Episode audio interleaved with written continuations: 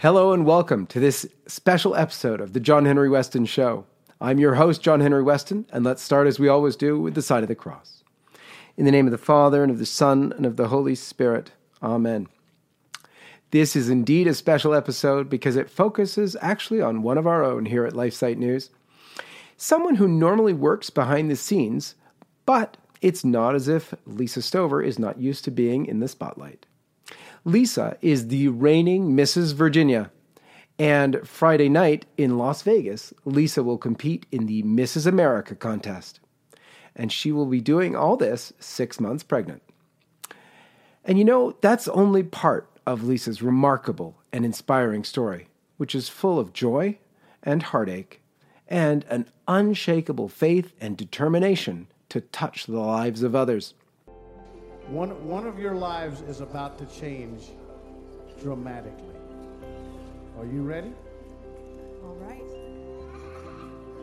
The first runner up is Maria Teresa Duval.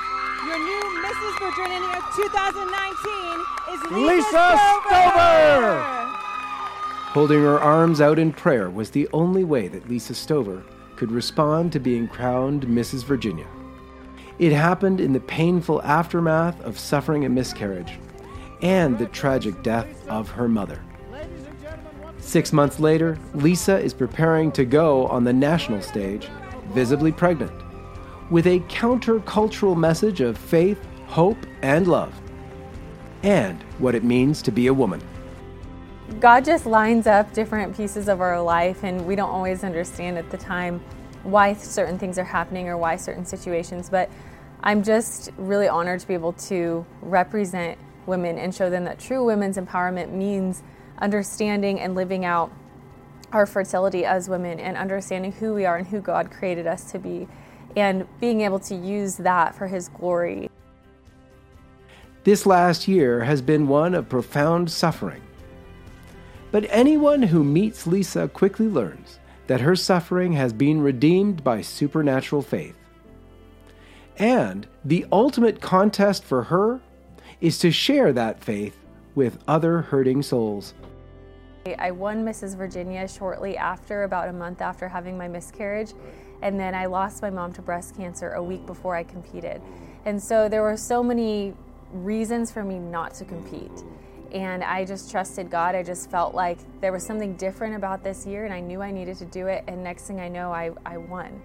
And so I just knew, okay, God, you have a bigger purpose for me with this than me just winning the crown.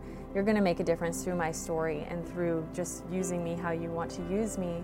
And I just hope I can use my story to impact others. And what, you may ask, is the key to Lisa's love for others? Well, it all starts with Jesus through Mary. For me, through this whole journey, I have found that I have just been able to, even though I lost my mother, to rely and go to her as my, my mother because nobody else can give me that, that love and grace.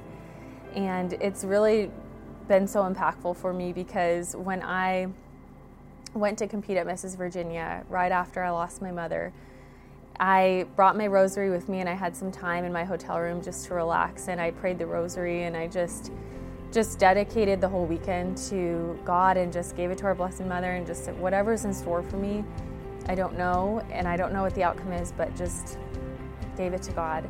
And when I was in the hospital room with my mom before she passed, I brought my rosary and I was just praying the rosary, and none of my siblings are Catholic, but I was just silently praying it and holding the rosary the whole time I was holding her hand. And so there have been ways just throughout different situations that the rosary and just really, um, really just dedicating myself to the Blessed Mother, and especially when things are hard, when I need that, that has really just been so powerful for me. And so I even, with my oldest daughter, when I was in labor, when I was having contractions, I brought my rosary, and while I was in labor, I was praying the rosary. And so I, even though I didn't grow up around it, I'm not a, a cradle Catholic, and I didn't, I still don't understand everything because there's just so much to know, and that's the beauty of our faith.